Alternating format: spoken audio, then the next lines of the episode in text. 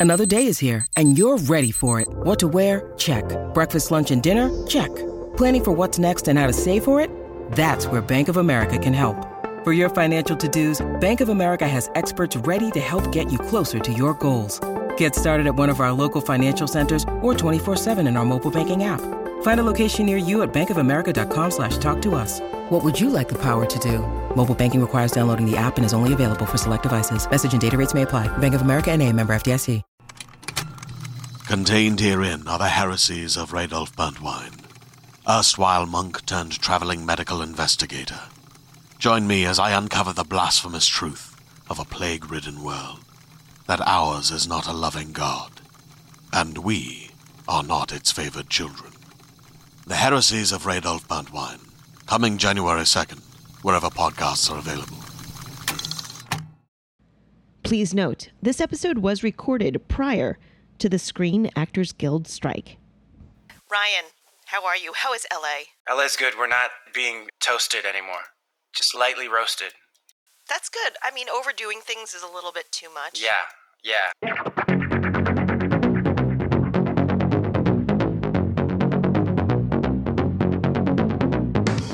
Hey everyone, welcome back to another episode of Reppin'. I'm Evelyn, your host. Throughout this series, I've had some truly engaging conversations about identity, belonging, acceptance, and how these aspects directly influence the opportunities we are given or denied. And you know what? These issues aren't limited to people of color or people in underrepresented communities because they affect every human being. I mean, after all, who doesn't want to be seen or accepted? Now, in the past, I've had guests come and open up about their experiences as mixed race individuals. And today, I'm going to delve into a less commonly discussed aspect. What happens when two backgrounds combine in unique ways that aren't typically explored, like being Blasian, which stands for being black and Asian. I'll explore the unique challenges with my guest that arise from this experience. I'm really excited to introduce my guest for today. He's a talented actor and content creator and influencer. He wholeheartedly embraces his biracial identity of being Blasian. He's going to share his personal experiences, the impact of societal messaging on his journey, and how finding his true voice and identity has empowered him. Not only does he create entertaining content, but he tackles crucial social issues like racism and biases, starting important dialogues to break down these harmful ideas. So come hang out with me and meet Ryan Alexander Holmes. Thank you so much for sitting down with me today. I was impressed by you since the day that we met working on a project. Thank you. I know a little bit about your background. Your mom is Chinese hmm and your dad is black. Yeah.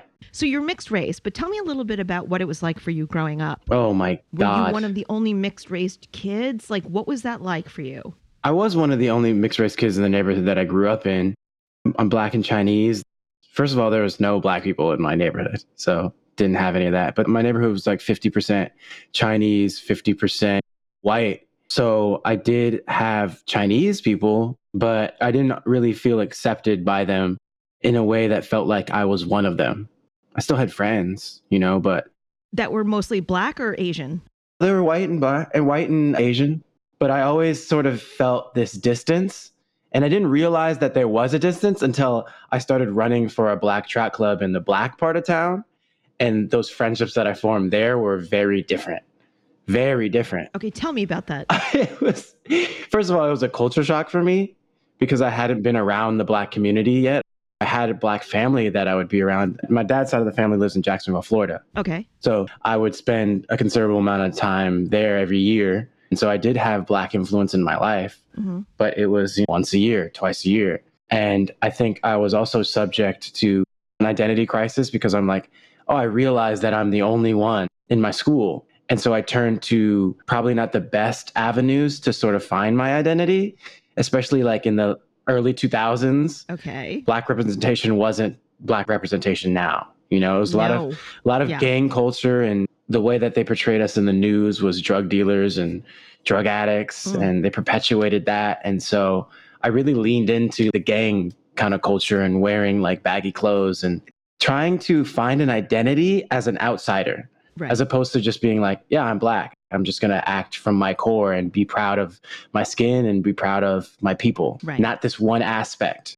but that was the only sort of messaging that we were receiving at that particular point. Right. That's what I'm So saying. as a kid in your formative years, you have no idea. It was just me trying to copy what I thought was what black was from rap videos on MTV and BET. It wasn't until that I, I joined the black community through this track club that I really saw the black community for what it really is, which is like there's vast diversity in the black community. Uh, that's the reality. Yeah. not what I was seeing in the media that was being shoved down my throat. It was this black community with all these colorful people that happened to be black that liked all these different kinds of things and they just accepted me or I felt a different kind of acceptance from them. I wasn't the black kid. In my neighborhood, I was the black kid. Right. And they had the audacity, these white and Asian people I grew up with had the audacity to tell me how I needed to be black and how I wasn't black because I didn't wear baggy jeans, because I, I wasn't embracing basketball. It was interesting to feel those two different forces pushing me in different directions. And then there was this sort of ease that I had in the black community because they weren't treating me like you need to act like the stereotype.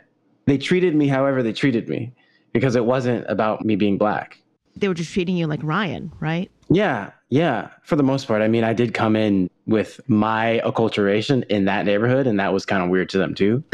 but it wasn't because I was black. It wasn't. It didn't have anything to do with race. You know what I mean? Right. So you talked a little bit about your black side, but what about your Asian side? Because Yeah, I mean, even mixed wise, black Asian mix is, I think, only recently, and correct me if, I, if you disagree, yeah, sort of come into light as a conversation.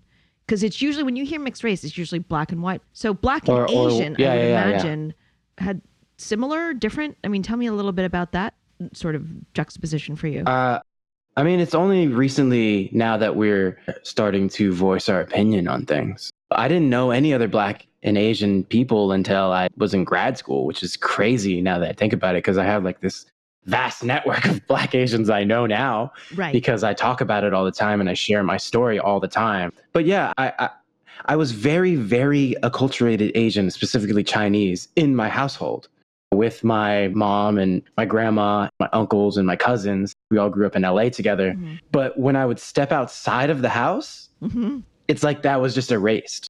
People would just see me as black, Latino, whatever they saw me as, they didn't see me as Asian. So, what was that like for you? It was weird because I, I, I grew up in the Chinese community. I would go to these Chinese buffets, I would go to these Chinese restaurants, and I still live in the neighborhood that I grew up in. And they were like, Why is this black kid with you? Like they would actually ask that to my grandma and my mom. Oh my God. Or they wouldn't even think that I was related to them. So they would say sometimes racist things. And you understood it. Yeah, I understood it. Obviously, my mom and grandma understood it. And they're like, That's my grandson. That's my son. What the hell are you talking about? What was that like when you heard that, though? It's kind of ironic. It's kind of horrible. I don't know. I kind of had blinders, or I never really took it personally as a kid. Okay. I don't know. It didn't really upset me, but I think it's because my mom and my dad made sure that I knew who I was and not to be affected by other people's racism, to be proud that I am fully both. That's how I was raised. So to hear that in my mind, I'm like, I kind of always thought it was funny. Oh, wow. Okay. 'Cause I'm just like, wow, like you're kind of dumb for that to Yeah. think that. I would just think that in my head as a child, like, wow, that's really dumb of you to think that. I wouldn't say it out loud, Right. No, no. but it never like really penetrated my heart. I would always just be like, wow, that's racist. I had an understanding of what racism was, but not in a victimy way, more in like, oh, you're the problem. That's how I was raised. That's a testament to your parents. Yeah. I faced minimal racism and discrimination. I'm going to say I'm lucky that I haven't experienced the amount of racism and discrimination that many people have. But I think Mhm. any degree of discrimination and racism sucks. Yeah. But- any degree. Yeah. Obviously, it's a testament to your parents in terms of how well they made you aware of this. Do you remember one instance that they imparted on you where it sort of cemented this recognizing as a kid? Like, Yes, do you know how many, many adults yeah. still don't even understand? Yeah, many times. Share one moment that you remember your parents imparting their experience that it actually resonated with you. First of all, my mom is a Chinese immigrant. She came to this country when she was 23, 24, went to an Ivy League school, didn't really know English very well, didn't have any friends, going to a, you know, a PWI pre- predominantly white institution in the highest regard and had to figure it out by herself almost in this new world that she was in. And then my father was a black lawyer and broke a lot of barriers, especially in LA. He was the first member of the Jonathan Club, which is this prestigious club in, in downtown for businessmen and lawyers and executives. He was the first black member, and I think like the late 80s. So they were imparting that in me. If you can stand alone and you can know who you are, you can still be successful. And that will make you successful. Don't be afraid to stand alone and know who you are. I remember in elementary school when I transferred from South Carolina, I came to my school and we are just playing soccer and he called me the N word and said, My skin looks like poo. I remember hearing that and being like, once again, it didn't really hit me. I just kept playing soccer and, you know, we got in a little scuffle, but I didn't pause to cry and be sad. I was just like, okay, I'm still working you on the soccer field. And Right. a teacher heard that and dragged him off to the principal's office. And I told my dad what happened, not even in a way that was like, you will never believe what happened to me, dad. I just told him, I was like, yeah, I was on the field and this guy called me an N word. He was like, what? So he went to the school. I guess he threatened to like rain hellfire on them and sue them into oblivion and had a like a private talk with the kid. Probably, I think, talked Mm. to his parents too. And then had a conversation with me, telling me like the history of the N word and how I'm not that and why he thought that he could tell me that. And look, I'm like nine or eight years old or something. This is like third grade. But I still remember those moments. So they did have a profound impact on me. I think at nine you may not realize the the enormity of that N word or what that N word means or the history of it. Yeah, of course. But you obviously know it's derogatory, right? yeah.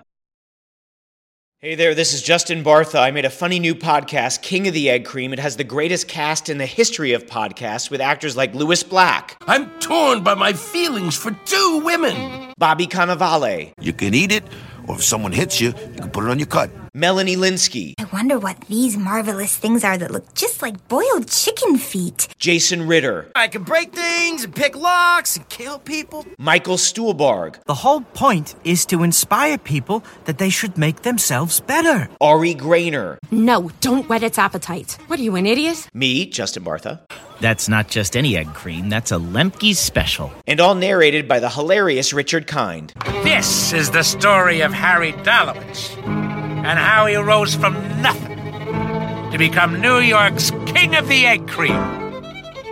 So if you like funny true stories, come listen to King of the Egg Cream, available wherever you get your podcasts. What I love is how you're using social media and your platform to have these snack sized pieces of content that inform and address many social issues. Now, first off, mm-hmm. let me just say this I don't know if this is a generational thing or I do not understand how you churn out as much content as you do on a daily basis. I got to take some tips from you, my friend. I look, I don't either. I don't either. And you know what? I have friends who are also content creators and they make like five, six pieces of content a day and they're going hard every minute of every day. I need to take some notes. But it's really great that you're using social media Yeah. to inform. Obviously, the last few years, the world has, you know, gone a little crazy Mhm. in, in many different ways. Were you always this socially conscious? Oh my Not God. just in terms of race, but overall. Yes, but I, I didn't have the courage to share it and didn't think there was an audience for it. Okay. Once I started not caring if there was an audience for it, that's when I started sharing my true voice and really finding these moments like the N word moment when I was a kid Right. and talking about that and really diving back into it as a kid and being like, what was going on in my life? I went to a, a predominantly white school. I say it was 50% Asian, 50% white, but like all the teachers were white. The principal was white, all the leadership, um, the PTA, all white moms. Right. You know what I mean? And I'm like, hmm, that's really interesting. What kind of effect did that have on not just me, but all the people of color that went to that school? And I look back and I'm like, oh, I was getting in trouble for things that I didn't do. I always felt like, what is what's wrong? Why didn't you believe me? I'm telling you that I didn't do it, but you're saying that I did it. So I realized a lot of what I was doing as a kid was trying to appease. Like, there's a reason they don't like me. I don't know what it is. And I didn't know what racism was. You know what I mean? And I didn't know what privilege was. But now I look back and I'm like, hmm, Mm-hmm. I probably had something to do with the fact that I was the only black kid at that entire school. And then I think about moments like when my fourth grade teacher told me to stop studying black historical figures because Black History Month was over. She said that in, fr- in front of the whole class. Actually, you shared this uh, story on social media. Yeah. Can you walk me through that story and how it hit you at that moment? Let's kind of Yeah. unpack that a little bit more. We had a, a special day in fourth grade. We had to come in dressed as a historical figure in history, dressed as them, you know, almost like an acting exercise. Like you dress like them, you wear what they wear, and try to speak like them. To the chagrin of my teacher, who cut my speech short because I was spitting facts. And there was a classmate that was late, and she showed up later than everybody else did. And we hear a knock on the back of the door, and she sort of like hurries in because she's late. She came in as Muhammad Ali, this white girl, and she had rubbed black shoe polish or black makeup on her and it wasn't even like all on her face and her her arms and her legs and she was you know had boxing gloves on and red shorts and immediately my teacher was like she didn't make a big scene about it she was like oh um can you come to the i'm just going to call her chloe that's not her name Yeah. but hey chloe can you come outside with me real fast and then we just didn't see chloe again for the rest of the day she came to school in blackface Okay. and when I, I think about it, I'm like, you didn't come to school by yourself. Someone drove your ass to school. Was it your parents? Did they see you in this getup and they took you to school? Like, yeah, that's okay. Yeah. Oh my God. Yeah. Play Muhammad Ali, little white girl. Hmm. So you got cut short because you were told Black History Month Yeah, there's that too. over. There's that on that day. There's that too. So when you're sitting there, like, how are you processing this? Like, what did it sort of tell you about society when you just got cut off? And then you're right, like a fourth grader didn't drive herself to school. So at what point did the parents go, oh, this is okay? That's what I'm saying. Yeah. So this is the system, right? This is how I can view the system in the way that I do today. Because I'm just like, oh, you cut my Malcolm X speech short because why? Because th- this is not the history that you were taught. I also also think that she wanted me to do MLK, but I refused. I said no. I want to do Malcolm X uh, because I I want to explore him more because we don't get time to spend on him. And you know, my dad talks a lot about him, so I'm I'm going to do Malcolm X. Right. And then she ended up cutting my speech short. And then, know, the blackface situation and how that was handled, right? It's interesting that she doesn't get embarrassed in front of the whole class. Right. But time and time again, I keep getting embarrassed in front of the whole class. Why? Right. And I didn't think that it was race back then. Right. I just thought that there was something wrong with me. Right. Right. And so I look back, and, and a lot of what I'm doing today is reclaiming the power that they tried to strip away from me. I think you're doing more than that, actually. You know, what's interesting is how insidious and pervasive racism is, right? Because it's not always overt. Yeah. Racism is so subtle sometimes that it is Mhm. overlooked as just sort of the norm, Yeah. right? So, uh, when did you sort of really kind of step into this content creator and deciding on a conscious level Oh, to utilize social media to inform? Because, you know, listen, I'm guilty of this too. I love looking at dog videos, sharing pizza and stuff like that. Mm-hmm. But I do appreciate so much that you and people like you are out there creating Yeah. content that has purpose. From all that I've known you and everything that I've seen, you embrace all cultures.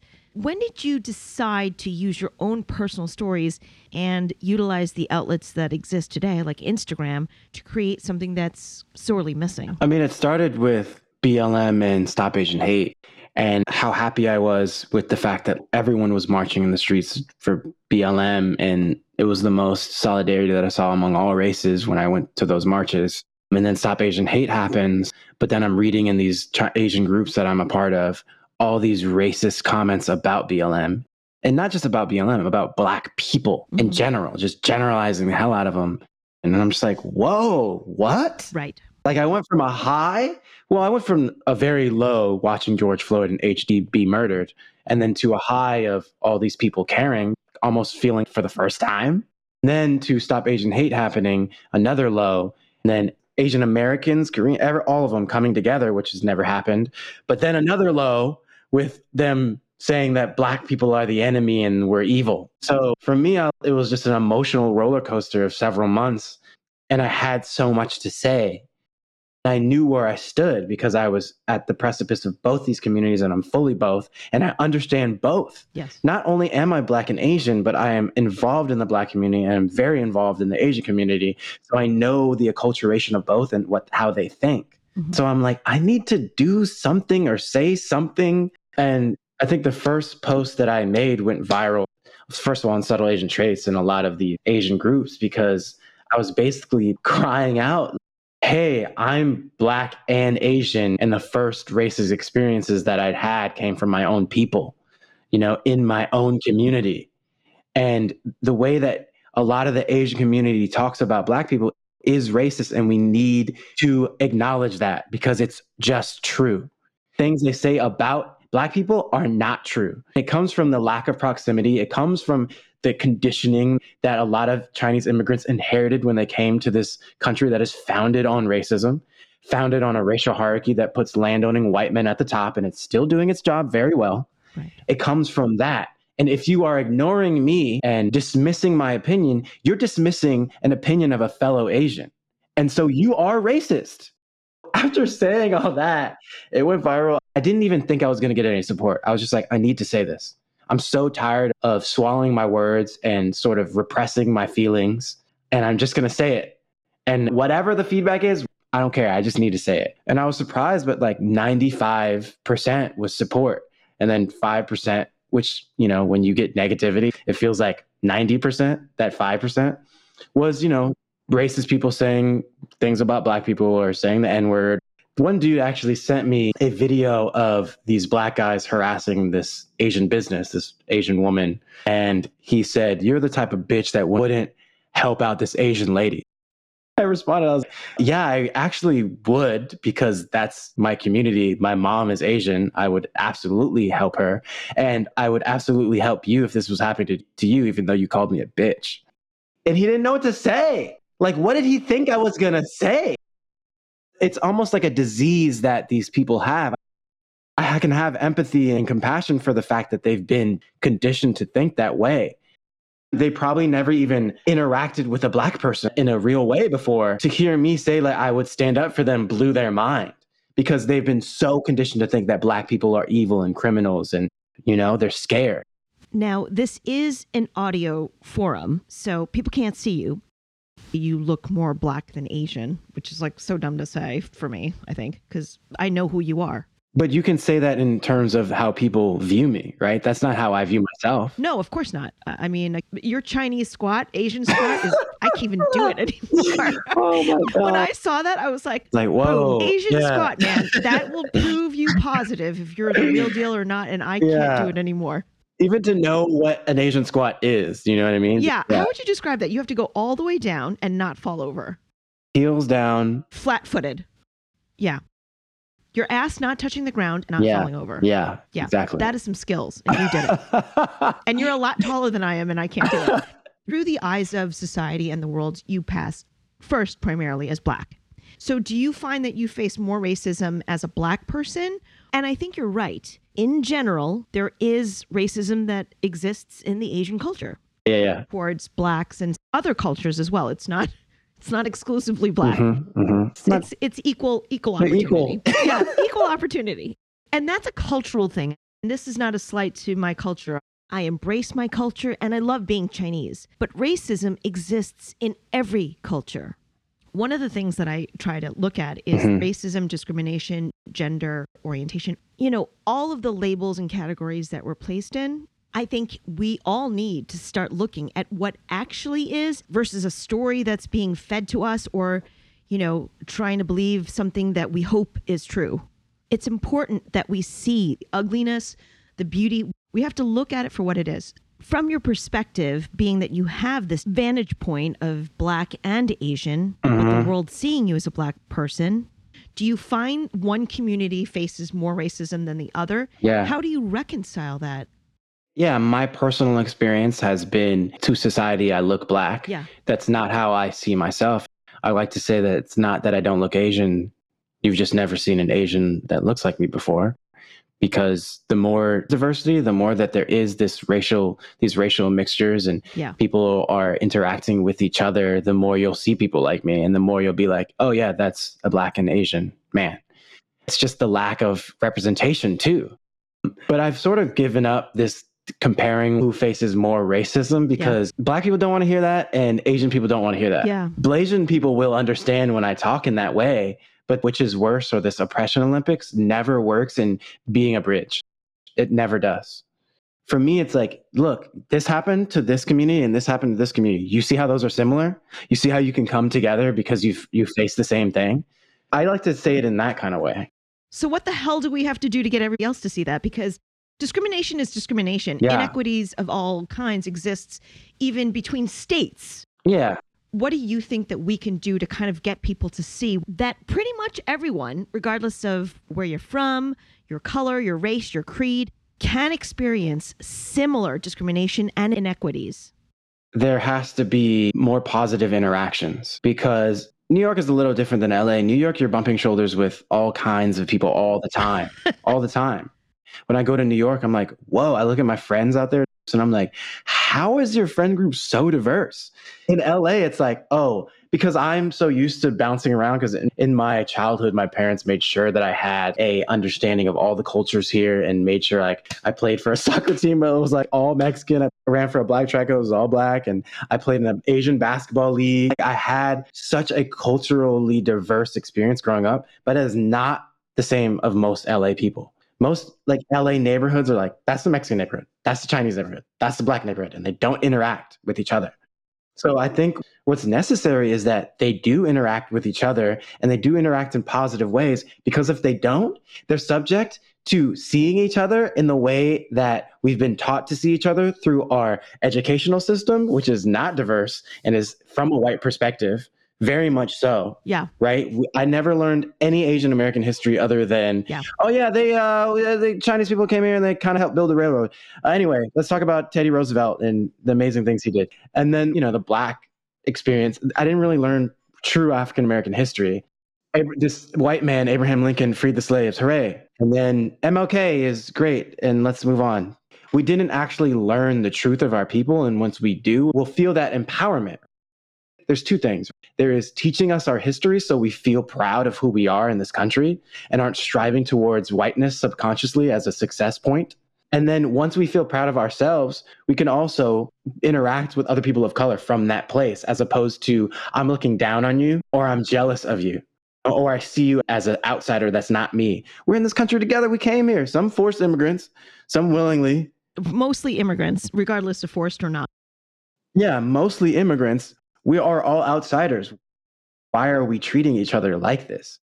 I understand that you and I are outliers because we've taken th- the time to understand the truth. hmm But I understand that a lot of people don't have that, you know? A lot of people don't have that. A lot of people are struggling to just make ends meet. And it's getting harder and harder as that wealth disparity increases, right? So there's so there's so many factors. And I have to remember that and I have to have empathy for people because if I don't, then I'll forget that the humanity of, of the situation of people battling against this system right? We're all fighting against the system and this ideology, especially people of color. And I have to remember that when I move forward and people ask me solutions. I do feel like I'm in a privileged situation to be able to investigate these ideas and to understand this empathy and this, this compassion, while others just they don't have the time. And when you don't have the time, you're conditioned. I think you also have to have the willingness to understand that you don't know anything. And you just go with it. If you go into a situation thinking you know it all and that your facts are real and absolute, well, and that's it, it's, it's, it's not even a question of time. You're just unwilling to do it. It's true too. As you've gone through using social media as a tool to educate, what has been some of the feedback that you've gotten? Was there a point in your process where you said, This is so great that I am Blasian? Yeah. I mean, I didn't really feel that until like maybe a year or two ago. Okay, tell me about that. What was that moment? I wanted to address something too. I always knew who I was. It was the letting go of proving it to other people. Oh, tell me about that. Yeah. And I still feel like I'm I'm in a process of doing that. I'm well on my way, but like still when people come at me and they're like, "You don't know what it's like to be an Asian. Look at you." It's like I I do. I mean, in a different way than you, but you just totally erased my identity as an Asian. And I have to constantly realize that these people are trying to erase me. It's not that I don't face prejudice, especially for being Asian. I do, but I don't expect them to change. And it's not my goal or my duty to change them. But I will say to them what they just did, and I'll move on. How do you do that without being angry? Because it gets to a certain point sometimes where you're just exhausted. What helps me a lot is just finding the humor in it. You know what I mean? And also the empathy and compassion, but also not letting that turn me into like a person who doesn't fight back. It's a constant balance. Sometimes I just need to be angry too. I have to say, and I think I might have posted this on your, your feed, there is a point of exasperation with regard to that constant balance. People are obviously shitting pickles right now because there was a black little Mhm. mermaid, right? First of all, mermaids aren't real. Yeah. Just got to say that. You made a post that can, you know what I'm talking about. Yeah, yeah, When yeah, you showed yeah. pictures of Joseph Fiennes, who is a white British actor, being Michael Jackson. Oh my God. Yeah. And then you showed a photo, which was an example of a horrible, stereotypic, cartoonish, and offensive, and I'm not easily offended, Mickey Rooney as an Asian character in the iconic film Breakfast at Tiffany's. Oh, yeah, of course. Shirley Temple as a black slave child. Ridiculous. I mean, oh my god. Oh my god, yeah. Yeah, it's crazy. It never ends too because people are never surprised by the things that people say. They come up with all kinds of excuses. They're like, Shirley Temple didn't know she was doing that. And it's like, that's not really the point. And I'm sure maybe that was true, but that's not the point here. Or like, you know, oh, these these examples were from like a hundred years ago. It's like, not really. so actually none of them are from a hundred years ago. Literally none of them. I mean, these are pretty contemporary pieces. Yeah, yeah, yeah, yeah, yeah. All these excuses are just insane to me, and we wouldn't have be having these conversations, and we didn't have these conversations when it was the other way around, and they don't even know that. It's amazing to me that people can't see. It's literally the same conversation.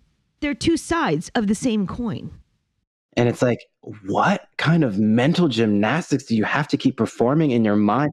Or cherry picking, like how this exact situation is right for this and not right for that. That is to me is like I don't understand where that disconnect is. Just let it go, dog. Just like realize it's wrong. I didn't say a word in that video. I just showed pictures with my face. That was it. Right. I think the thing that I love, and I think this is more universal, it, it goes beyond race, is your embrace of your own identity and being yourself. There's something that you posted that I wanted to read verbatim here. You said, really enjoy being myself. That shit is addictive. People want you to be who they want you to be. But what the hell does that have to do with you? Ask yourself, are your goals your own? Find what you want to do with your life because it's you that's living it. Where did this sense of self come from? And what can you sort of pass on? Well, I mean, look, I was set to be the businessman of the family and go work on Wall Street after graduating from undergrad with a business degree from Berkeley and go work on Wall Street, then go get an MBA at like Harvard or Yale. That was my track, and that's what my family wanted for me, and that's what they conditioned me to do. But as soon as I moved to New York, I was like, I absolutely do not want to do this. I I I I hundred percent don't want to do this. What do I really want to do? I want to be an artist. Okay, what kind of artist? Mhm. I really liked watching movies, and I liked the way that actors could portray a role and make me feel, and you know, change my perspective or change me. So I started doing that from the brokest. I was the brokest I could possibly be in New York. Right. Going from the promise of like hundred thousand dollars easy salary to not having any money and living on friends' couches. but allowing myself the freedom to experience art and watch plays and watch these crazy improv shows and watch people go to the nth degree in expressing whatever they wanted to express. The freedom of that. And yes, I was very depressed because I was broke and hungry all the time, but also I was so driven because I'm like, this is what I want to do. I have no idea how I'm going to make money doing it. No idea what the industry even is. Who do I talk to? How do I get in a movie? How do I act? I don't know anything. In that moment that I realized like that quote that you just read comes from that. There was a despair of like, I'm doing exactly what I don't want to do. And I know that. And then comes the despair with the freedom, though, of choosing uh, not to do that and trying to find your path. And then deciding that this is the path, but I have no idea what I'm doing. That's wonderful and terrifying at the same time. So I literally just got at a point where I just couldn't take it anymore.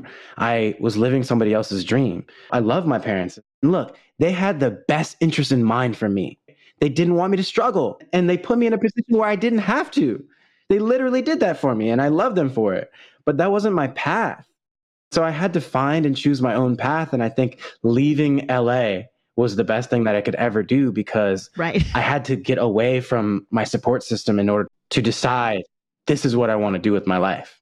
And there's no turning back. Right. There's no like crying on my mom's shoulder and my dad's shoulder and my brother's shoulder and t- saying like, I was so stupid. Why did I think that I could do this? No, I gave myself no way out. I had to pursue what I wanted to do. And also sitting at that desk every day, checking the clock, doing work for somebody else's dream and getting money and exchanging for who and for what. I couldn't do it. So, for people that are struggling with just kind of being themselves and accepting others for who they are, be it skin color, race, gender, yeah. the position in society that we're judged by, you know, the job that you hold tells the story of quote unquote who you are, right? And how you're treated. You are working, I think, on a daily basis to make those, to connect those dots. And you celebrate that about yourself and, and others. So, what is your advice to others that have not learned to accept themselves, be themselves, and yeah. accept others? Yeah, I guess. I mean, it's really actually hard to accept really who you are because you have to accept the thorns and the imperfections and the insecurities. I am constantly accepting that. And also, I have a family that tells me the truth, eh, eh, which is like actually a blessing. I can't take it for very long. Honestly, like my brother, he straight up tells me the truth. He's like, What, what do you think? You're speaking right now like you're perfect. That's how I feel. And I'm like, Okay, where is that coming from? Because this person that I love and knows me probably better than anybody else in the world.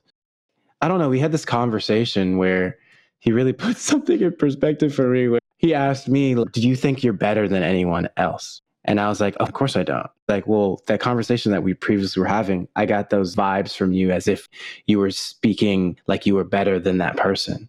And I was like, Really? You know, and I had to investigate that there are moments maybe where I do come across that way, but like I don't think I'm better than anyone else.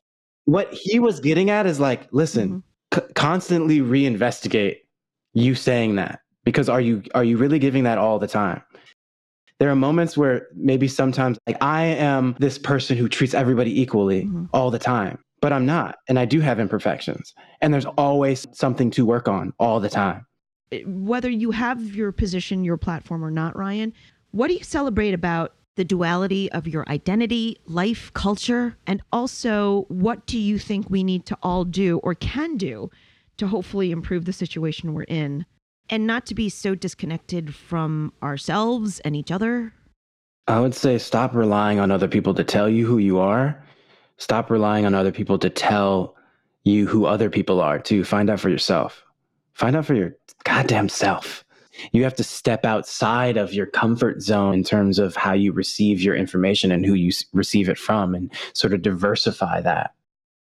Yeah, it is so important to look beyond what you're familiar with to get information and resources and to learn. When you go and look back as at yourself as a kid, um, going from that point to now, what do you celebrate about your journey and being a mix of black and Asian? Yeah, I mean, I, I couldn't be any happier. so happy that I'm black. I'm so happy that I'm Asian. And it's a never ending source of joy and exploration and discovery and in uh, this history that also that was never taught to me from the system you know my parents did the best job they could teach me but i'm constantly learning more and i'm constantly meeting community members in both communities black and asian and also understanding that there is a blasian community and, and finding the self-discovery within those three communities as well the joy when you find someone who understands you is priceless That's so awesome. I love that. So, Ryan, I'm going to have to ask you to sign us off. Let me know who you are and what you represent. My name is Ryan Alexander Holmes. Heren An is my Chinese name, and I represent the universal joy of constant self discovery. Thank you to Ryan Alexander Holmes for his time, for sharing his insights with us, and for reminding all of us we should not only celebrate our authentic selves, culture, and backgrounds, but to go out in the world and do what you can to create the positive change we all need. Definitely go check out what Ryan is doing and the content he's creating. I'll have all of his social links in the episode description for you. Now, again, thank you to the listeners for your support. Honestly, your time and listenership means the world.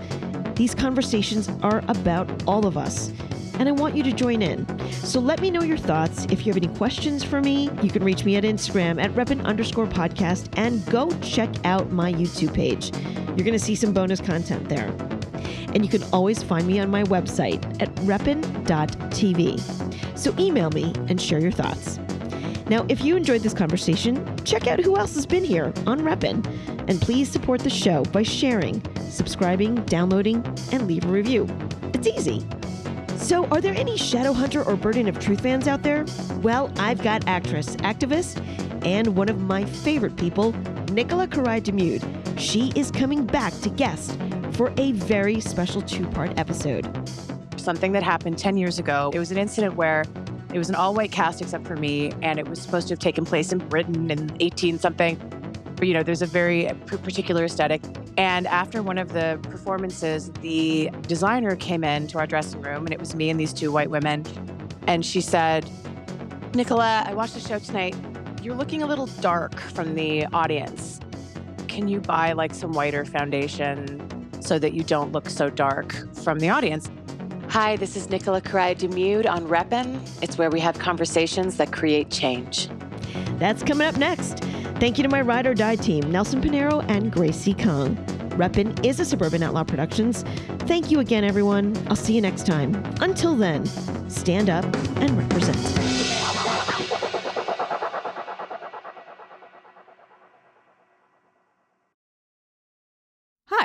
My name is Jenny Owen Youngs. And I am Kristin Russo. And together, we run Buffering, a rewatch adventure, a family of podcasts moving through our favorite 90s genre television. If you're a fan of Buffy the Vampire Slayer, well, great news for you. Our very first podcast adventure took us through all seven seasons of the series.